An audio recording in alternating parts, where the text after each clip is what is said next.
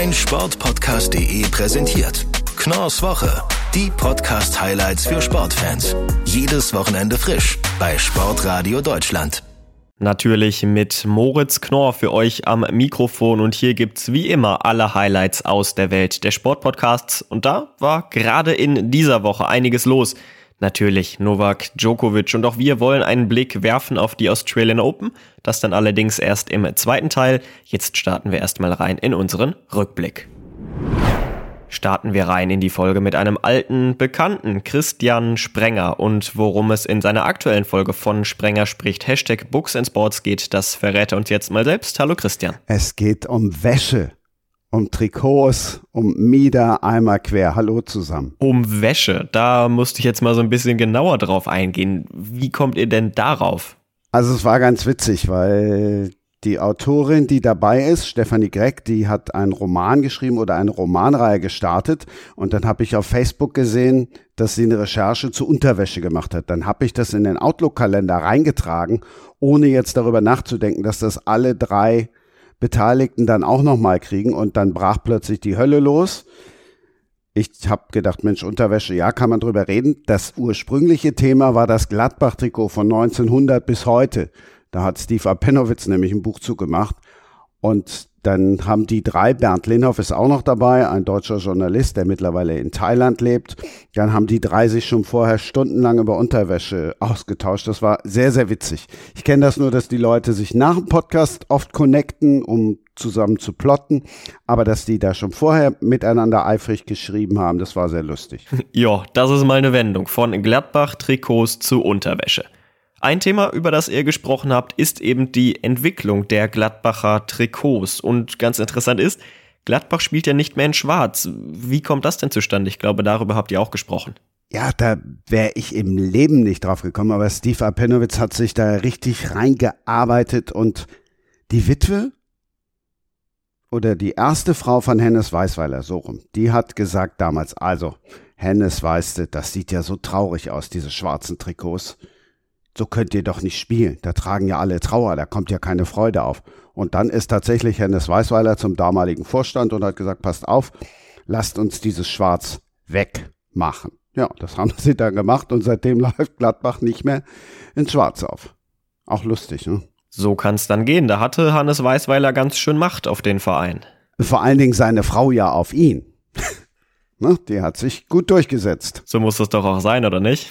Wir lassen uns unsere Hemden ja auch auslegen, stimmt. Hm? Du, also die Gladbacher Trikots, sie haben sich verändert. Nicht nur von den Farben, sondern auch in der Produktion, wie sie entstehen. Auch das ein Thema, über das ihr gesprochen habt. Wie ist denn dort der Bogen entstanden? Von den Gladbacher Trikots, von Hennes Weißweiler auf die Produktion von modernen Fußballtrikots? Ja, das ging, ging relativ einfach, weil diese Trikots damals noch Baumwolle waren. Also, wenn du jetzt einfach dich mal kurz zurücksetzt in die Kabine, damals in der Grundschule, da hat jedes einzelne Trikot so gestunken, weil die nur aus 100% Baumwolle waren, Schweiß aufgesogen haben bis zum geht nicht mehr und halt auch dementsprechend schwer waren. Und so wurden dann Fasern entwickelt und so weiter und so fort. Und deshalb sind die ja mittlerweile alle, das ist ja nur noch Kunststoff, aber es ist halt nicht mehr so schwer. Ne? Also du hast nachher jetzt nicht irgendwie ein Kilo mehr am Leib. Das freut nicht nur die Zeugwerte, dass sie die stinkigen Trikots jetzt nicht mehr waschen müssen, das freut vor allen Dingen auch die Trikotsammler. Das ist ja auch wirklich eine Kunst für sich. Mittlerweile sehen wir das ganz, ganz häufig nach den Spielen, vor allem bei kleinen Kindern, die dann Plakate hochhalten und die Trikots ihrer Idole und Lieblingsspieler haben wollen. Trikotsammler, auch darüber habt ihr gesprochen. Erzähl mal so ein bisschen dazu. Ja, und vor allen Dingen die Trikots, die du gerade angesprochen hast, die sogenannten Matchburn-Trikots, also die getragenen, die richtig stinkenden, die kosten ein Vermögen auf dem Schwarzmarkt. Also die kriegst du wirklich dann nur fürs vier, fünf, sechsfache, je nachdem von wem das Trikot ist, kriegst du die. Und Steve war dann halt bei Trikotsammlern und der hat gesagt, zum Glück haben die diese Dinge alle eingeschweißt. Selbst dadurch stinkt es noch wie die Pest. Also stell dir das mal vor, ne? Weil natürlich, die sind jetzt nicht mehr schwer, aber stinken tun sie natürlich immer noch, ne? Wenn die damit fünf, sechs Kilometer, die wechseln ja mittlerweile Halbzeit eins und Halbzeit zwei, also nicht zwölf, dreizehn Kilometer, aber nach sechs Kilometer Rennen stinken die Dinge halt auch schon. Das heißt, die werden dann nicht einmal gewaschen? Ist es so, als wenn ich früher beim Training des FC Bayern war, Bastian Schweinsteiger mir einen Handshake gegeben hat und ich dann zu meinen Eltern gesagt habe, Mama, Papa, die Hand, die wasche ich jetzt erstmal nicht mehr so schnell. Ist das bei Trikotsammlern genauso? Kommen die wirklich original ungewaschen in die Trophäenvitrine? Ja, weil sonst sind sie nichts mehr wert. Oder weniger halt wert. Aber die sind nur richtig wertvoll, wenn sie tatsächlich getragen sind. Welches wäre denn so dein Lieblingstrikot, dein Trikot, bei dem du sagen würdest, das kann stinken, wie es will, das würde ich mir aufhängen? Von welchem Spieler wäre das? Nee, da gibt da gibt's keins, was ich mir stinkend an die Wand hängen würde. Also nicht eins, auch nicht eingeschweißt. Also hier, ich habe so eine Holzfigur hier bei mir im Büro stehen, so ein Holztorso, der trägt tatsächlich das Nationalmannschaftstrikot, das Grüne. Das habe ich damals geschenkt bekommen, als der DFB aus Brasilien zurückkam und ich äh, am Brandenburger Tor moderiert habe. Das ist das einzige Trikot, was hier hängt. Aber das kam damals noch frisch aus der Verpackung. Die Dinger gab es noch gar nicht auf dem Markt. Aber ein stinkendes käme nicht in die Bude. Na gut, dann belassen wir es dabei. Deine Frau wird wahrscheinlich froh drüber sein, dass da kein stinkiges Hemd über der Bettkommode hängt.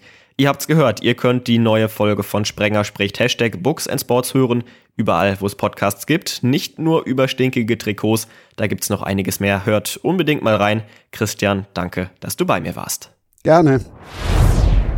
Jetzt hatten wir gerade schon eine absolute Fußballlegende, Hennes Weißweiler. Kommen wir doch mal direkt zur nächsten. Uwe Seeler, absolute Legende in Hamburg beim HSV und um ihn geht's in einer Folge der 100 Fußballlegenden. Und ich habe euch mal einen Ausschnitt aus der Folge mitgebracht und da hören wir jetzt mal rein. Und Uwe, so haben sie ihn in Hamburg getauft. Er war einer der Iren, weil er allen Verlockungen des großen Geldes widerstand. Millionen in den Wind schlug, eben nicht den Verein wechselte, nicht ins Ausland ging, sondern lieber in seiner geliebten Hansestadt blieb und zum Idol wurde, erklärt Kommentatorenlegende Rudi Michel im NDR. Uwe hat genau in seine Zeit hineingepasst. Stellen Sie sich vor, nach dem Zweiten Weltkrieg, etwa zehn Jahre danach, ist Uwe gekommen. Uwe hat geschuftet, geschafft, hat gerackert und geackert. Das, was die Menschen in Deutschland getan haben. So hat der Fußball gespielt. Das war eine Versinnbildlichung ihrer Arbeit. Und sie konnten sich mit ihm identifizieren. Er war sofort einer der ihren. Und das ist er auch sein ganzes Leben geblieben. 2003 wurde er sogar Ehrenbürger der Stadt als erster Sportler und in einer Reihe mit Helmut Schmidt oder Siegfried Lenz. Und er hat auch sein ganzes Fußballerleben in Pflichtspielen lang nur das Trikot des HSV getragen. So sagt es jedenfalls die Legende. Doch die ist ein klein bisschen zu romantisch, um wirklich wahr zu sein und stimmt daher leider auch nicht ganz. Denn was kaum einer noch erinnert, uns Uwe ging fremd. Zwar nur einmal, aber er ging fremd. Fußballerisch natürlich. Aber man muss dazu auch sagen, er wurde dabei ausgetrickst. Dazu kommen wir später. Uwe Seeler ist mit dem HSV einfach eng verbunden, seit Kindertagen schon. Vater Erwin, der kickte hier, ebenso der ältere Bruder Dieter. Und da war es klar, dass auch der kleine Uwe natürlich beim HSV angemeldet wurde, denn er hatte noch mehr Talent als die beiden und er schoss in seinen Jugendjahren schon rund 600 Tore für den Hamburger Sportverein. Und dieses Talent blieb natürlich nicht unbemerkt. Der Schweizer Fußballverein Lausanne Sports, der wollte Seeler mit 17 bereits abwerben. Er hatte bei einem Turnier für Jugendnationalmannschaften mit seinem Talent einfach überzeugt und der Schweizer Verein trat über einen Mittelsmann an Seeler heran. Doch für den kam es natürlich überhaupt nicht in Frage, Hamburg zu verlassen. Diese Anfrage wies er ab, ebenso wie die von Inter Mailand einige Jahre später, auch wenn ihm diese Absage schon etwas schwerer gemacht wurde, erzählte er in Sat 1. Naja gut, Inter Mailand war natürlich 61 das Nonplusultra im Fußball. Und der Helenio Herrera, der wollte mich ja unbedingt haben. Und ich habe auch drei Tage im Atlantik verhandelt. Da war Sela bereits ein etablierter Star in Deutschland, Mitte 20, und dann stellten ihm Vertreter von Inter plötzlich einen Koffer mit Geld auf den Tisch. 1,2 Millionen Mark waren drin, unfassbar viel Geld für damalige Verhältnisse, Summen, von denen Seeler natürlich nur träumen konnte, denn er selbst bekam beim HSV damals natürlich deutlich weniger, hat er bei Lanz erzählt. Wir haben 320 D-Mark Aufwandsentschädigung im Monat bekommen. Nachher haben wir sogar 400 gekriegt zum Leben zu wenig und zum Sterben zu viel und nun standen auf einmal 1,2 Millionen Mark vor ihm. Von jetzt auf gleich hätte er Millionär sein können. 1,2 Millionen Mark. Die Intervertreter hatten aber noch mehr zu bieten als das, nämlich weitere Vergünstigung. Natürlich ein Auto, freies Wohnen, internationale Schule für die Kinder und, und, und. Aber das alles konnte Seeler letztlich doch nicht locken. Er war schließlich auch in bescheidenen Verhältnissen aufgewachsen, auf 50 Quadratmetern mit sechs Personen im dritten Stock eines Hauses ohne fließend Wasser in Hamburg-Eppendorf. Hier hatte er in den Nachkriegsjahren dann auf der Straße gebolzt, die Liebe zum Kicken entdeckt. In den Schuhen seiner Schwester übrigens, erzählt sein alter Bundesliga-Weggefährte Max Lorenz im NDR. Uwe, der hat ja auch keine Footballschuhe.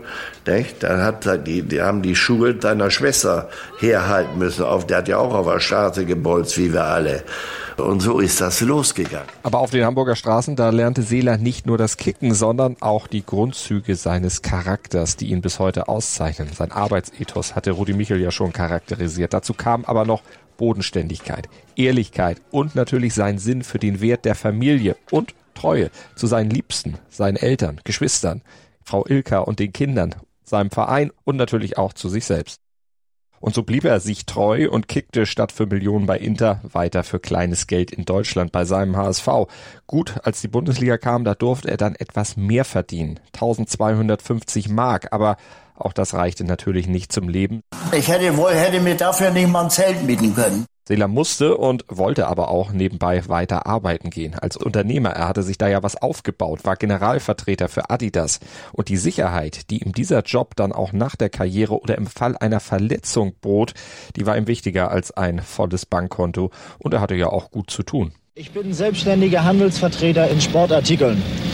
Ich vertrete eine sehr große Sportschuhfabrik, außerdem eine Ballfabrik, Tischtennisartikel und Trikotagen und für Hamburg eine Schlafsackfabrik. Dafür musste er allerdings auch 70 bis 80.000 Kilometer im Jahr im Auto umherfahren. Doch auf seine sportlichen Leistungen hat sich selbst das nie ausgewirkt, denn er trainierte während seiner Touren. Waldläufe machte er, Gymnastik auf Rastplätzen zum Beispiel und vieles mehr. Er hielt sich also auch während der Arbeit fit. Und so schoss Seeler dann weiter Tore am Fließband. 404 Tore in 476 Pflichtspielen für den HSV und 43 Tore in 72 Länderspielen für Deutschland. Auf meist unnachahmliche Art, erinnert sich Max Lorenz im NDR. Der hat ge geackert gemacht mit seinem Hintern heraus und wenn er oben war, dann hat er die Arme benutzt und da, der war ja nicht umzustoßen. Das war ja ein Kraftpaket. Und die komplette Folge hört ihr bei den 100 Fußballlegenden natürlich überall, wo es Podcasts gibt. Und dort findet ihr auch jede Menge anderer Folgen zu den größten Kickern aller Zeiten. Und wir, wir gehen jetzt einmal ganz kurz in die Pause. Bis gleich. Und da sind wir auch schon wieder aus der Pause zurück. Weiterhin mit Moritz Knorr für euch am Mikrofon. Und jetzt wollen wir ja mal rüberblicken nach Down Under. Da startet ja in der nächsten Woche der erste Grand Slam des Jahres.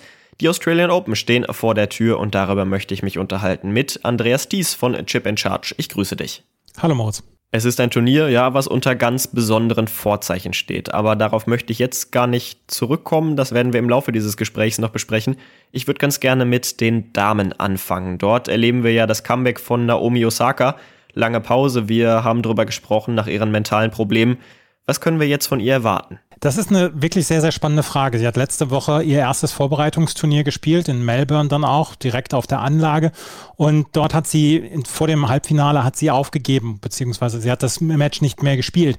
Aber sie hat gesagt, dass sie die drei Siege, die sie da vorher hatte, dass sie die überrascht haben und dass sie die auch ähm, wirklich genossen hat. Und sie ist in, in einem besseren State of Mind, möchte ich sagen. Also sie macht im Moment einen mental gefestigten Eindruck. Sie scheint Spaß an der Sache zu haben.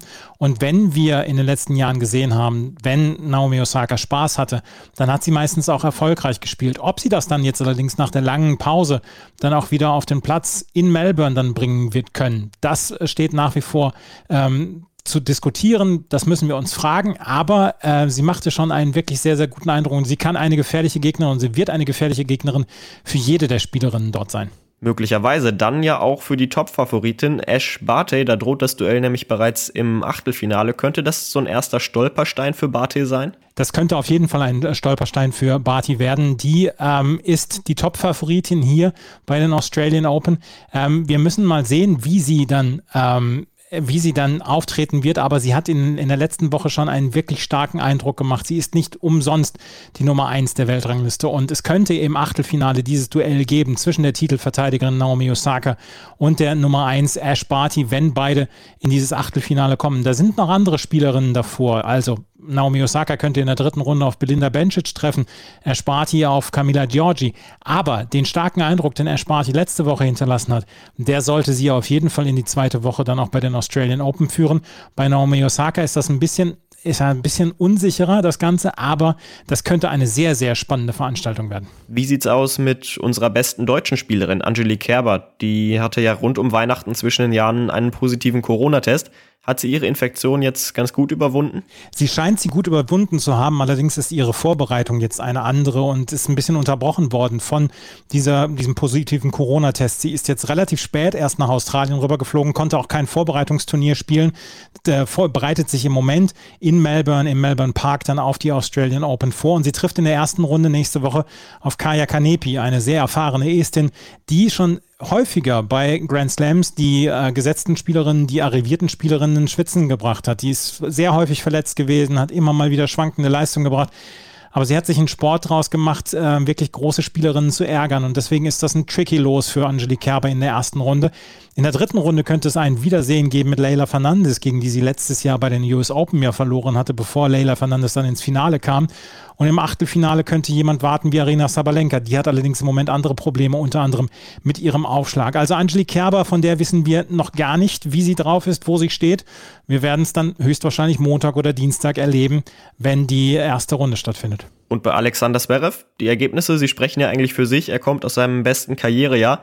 Trotzdem hat es bei Grand Slams noch nicht so richtig klappen sollen. Was spricht jetzt dafür, dass er sich in Melbourne seinen ersten Grand Slam-Titel sichern kann? Wir haben ein neues Jahr und ähm, ein neues Jahr ist dann ja auch immer so ein bisschen wie ein neues Schulheft früher in der Schule, in einem neuen Schuljahr. Und ja, Zverev hat sein bestes Karrierejahr letztes Jahr gehabt und da müssen wir dann sehen, wie er dieses, diese Leistungen, die er in Best of Three Matches, also wo es nur zwei Gewinnsätze gibt, wie er das dann auf ein Best of Five Match umwandeln kann er hat letztes Jahr auch sehr gut bei den Grand Slams gespielt. Allerdings hat er diesen einen Makel.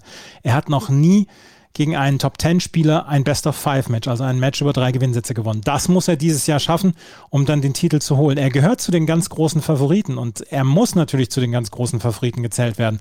Aber diesen Makel hat er noch. Er hat seine erste Runde spielt er gegen den Landsmann Daniel Altmaier und er hat eine, er hat eine wirklich knifflige Auslosung, aber er macht einen hervorragenden Eindruck in diesem Jahr, auch in der Vorbereitung dieses Jahr schon. Ich hatte es ja schon angesprochen, dieses ganze Turnier steht natürlich unter diesem Drama rund um Novak Djokovic. Wie sehr können wir uns trotzdem auf dieses Turnier freuen? Oder nimmt das jetzt bei dir so ein bisschen die gute Stimmung raus, dass wir wirklich noch so lange über dieses Thema sprechen müssen? Wir müssen hoffen darauf, dass diese Geschichte rund um Novak Djokovic nicht mehr ins Turnier rüberreicht. Dass wir uns, dass, dass das jetzt, dieser ganze Ärger jetzt so ein bisschen hinter uns liegt und dass wir uns voll auf das Turnier konzentrieren können. Es wird natürlich weiterhin Gesprächsthema bleiben. Natürlich und das wahrscheinlich auch das ganze Jahr. Aber wir hoffen, dass wir sportliche Leistungen sehen, die das ganze Drama von vor dem Turnier ja, so ein bisschen aus, ähm, ausfaden lassen. Aber es ist natürlich ein sehr, eine sehr, sehr dunkle Wolke über diesen Australian Open rund um dieses Drama Novak Djokovic. Wie sieht's aus mit Zuschauern vor Ort? In London bei der Darts WM war der Eli Pelli ja ausverkauft. Australien ist normalerweise immer sehr strikt, was sowas angeht. Sehen wir trotzdem volle Tribünen? Da gab es vor dem Wochenende nochmal eine Nachricht von der Bundesregierung, dass nur 50 Prozent der Tickets verkauft werden dürfen. Allerdings mit einem Zusatz, dass Tickets, die jetzt schon gekauft worden sind, dass die nicht verfallen oder storniert werden. Also es kann sein, dass in äh, sehr vielen Sessions mehr als 50 Prozent der Zuschauenden in der Arena sitzen werden. Die sind dann nicht mehr rausgenommen worden. Es werden dann halt zusätzlich keine Tickets mehr verkauft.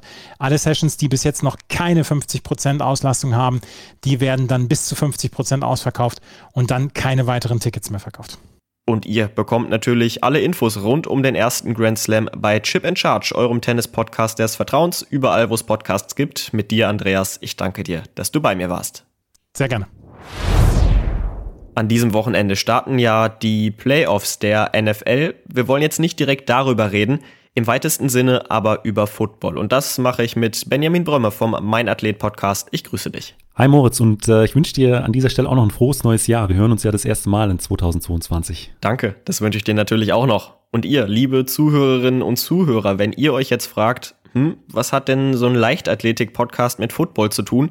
Ich glaube, diese Frage kann euch Benjamin am besten selbst beantworten. Um was geht's denn in deiner neuen Folge? Ja, ich glaube, äh, eine wichtige Eigenschaft, die äh, jeder Footballer mitbringen sollte, zumindest äh, vor allen Dingen die Wide Receiver, ist eine bestimmte, eine bestimmte Schnelligkeit. Also sprich, eine sehr gute Beschleunigung und am besten auch eine, eine sehr, sehr gute Maximalgeschwindigkeit. Und in meinem Leichtathletik-Podcast geht es natürlich häufig um Sprinterinnen und Sprinter. Ähm, ich versuche aber auch immer so einen Blick über den Tellerrand hinaus zu wagen.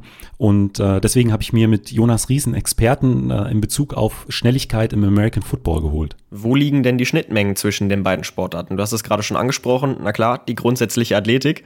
Aber jetzt ist es ja in der Leichtathletik eher selten der Fall, dass man da einen 150 Kilogramm Gegenspieler umtackeln muss. Ja, das ist richtig. Also es gibt natürlich auch äh, sehr, sehr große Unterschiede äh, zur, äh, von der Leichtathletik zum American Football, sprich ähm, 100 Meter Sprint. Da muss ich alles um mich herum ausblenden und mich voll auf den Sprint konzentrieren. Wenn man das im American Football macht, äh, wird man sehr, sehr schnell umgetackelt und äh, den Ball fängt man sowieso nicht. Also da gibt's natürlich große Unterschiede, aber nichtsdestotrotz, ich glaube, die, die 40 Yards, äh, 30 Yards sind so eine Sache, die wichtig sind im American Football und da geht's einfach darum, ähm, wie kann man äh, am besten für äh, diese Beschleunigung und auch für diese Maximalgeschwindigkeiten trainieren? Wie sieht dieses Training im, im Rahmen von einem Mannschaftstraining aus, wo man ja nicht spezifisch äh, auf, auf diese Dinge hin trainieren kann, wie das in der Leichtathletik passiert? Also welche Trainingsmittel äh, nutzen die Footballer? Ähm, was machen sie für ihre Regeneration? Was funktioniert gut? Was ist im Football nicht möglich? Also da haben wir uns äh, ja mal so ganz grundsätzlich über diese Themen unterhalten. Jetzt haben wir gerade schon über die Position Right Receiver, Running Back gesprochen, diese athletischen Positionen. Es gibt natürlich noch andere, die Spieler ganz vorne an der Line, die ja fast schon mit ihren Gegenspielern wresteln. Da müssen wir ja nicht unbedingt von Schnelligkeit, beziehungsweise doch von Schnelligkeit, aber von einer anderen Schnelligkeit sprechen. Von was für einer Schnelligkeit sprechen wir denn da? Inwiefern ist auch da Athletiktraining wichtig für die großen Jungs? Ja, also ähm, da geht es vielleicht nicht unbedingt um die Maximalgeschwindigkeit, aber es geht um ja, Beschleunigung, es geht um Explosivkraft. Ähm, deswegen ist, ist es für mich einfach wichtig zu erfahren, ähm, wie trainieren äh, auch die Leute auch auf diesen Positionen, um da möglichst eine gute Figur abzugeben. Und äh, ja, mit Jonas Ries habe ich da einen Gesprächspartner gefunden, der wirklich erfahren ist. Er ist äh, hier in Frankfurt äh, bei Galaxy als Athletiktrainer aktiv. Die, die Footballer hier von Main haben ja in diesem Jahr auch den Titel der ELF.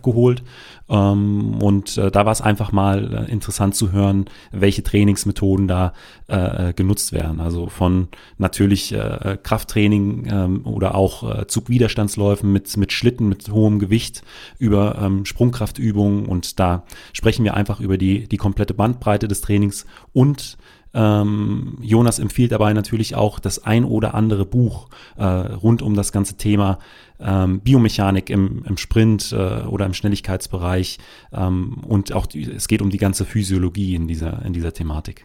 Jetzt haben wir gerade schon so ein bisschen darüber gesprochen, wie wichtig Athletik im Football ist. Mal anders gefragt, was kann der Football denn noch von der Leichtathletik lernen? Was kann man noch mit Blick auf die Trainingsmethoden, auf die Trainingslehre beachten? Wo gibt es noch Räume, um sich zu verbessern?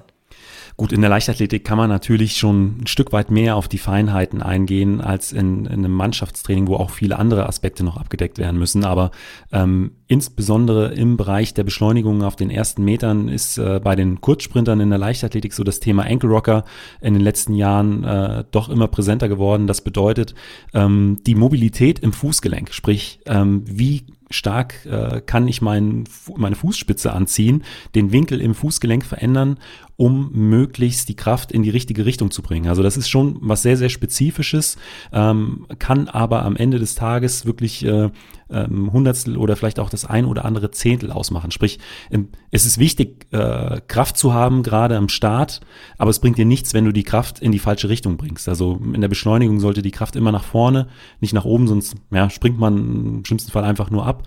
Und ähm, da hat sich in der Leichtathletik, auch im Bereich der Biomechanik in den letzten Jahren sehr, sehr viel getan. Und ich denke, das ist auch ein Punkt, den man im Training von American Footballern noch recht gut mit einbauen kann meine letzte Frage an dich. Ich stelle mal so eine kleine These auf. Im Football ist die Leichtathletik äh, bzw. das Athletiktraining eine der größten Bestandteile, um erfolgreich zu sein. Ohne das kann kein Footballer, egal ob Right Receiver oder Lineman, erfolgreich sein. Stimmst du dem Ganzen zu? Ja, definitiv. Also natürlich, man braucht äh, Spielverständnis, man braucht einen Überblick äh, über das, was da passiert. Äh, Taktik ist äh, eine, wichtige Rolle, aber ähm, wenn man einfach äh, eine Zehntelsekunde schneller am Ball ist, äh, ähm, zwei, drei, vier kmh schneller laufen kann als der Gegner, dann, dann ist das am Ende des Tages Gold wert. Und gerade bei längeren Passspielen ist eine höhere Geschwindigkeit durch nichts zu überbieten. Also wir halten fest, Football ist mehr als nur Schach mit Kühlschränken, wie es der Kollege Frank Buschmann mal ganz schön genannt hat. Es ist unglaublich viel, gerade im athletischen Bereich. Ein extrem interessantes Gespräch gibt's dazu demnächst ausführlich bei dir, Benjamin, bei Mein Athlet Podcast. Ich danke dir, dass du bei mir warst. Ich danke dir auch. Und dann sind wir auch schon wieder am Ende dieser Sendung angelangt. Ich bedanke mich wie immer bei euch fürs Zuhören. Ich wünsche euch noch ein schönes Restwochenende. Genießt die Zeit, macht's gut und ciao mein Sportpodcast.de präsentiert Knorrs Woche. Die Podcast-Highlights für Sportfans. Jedes Wochenende frisch bei Sportradio Deutschland.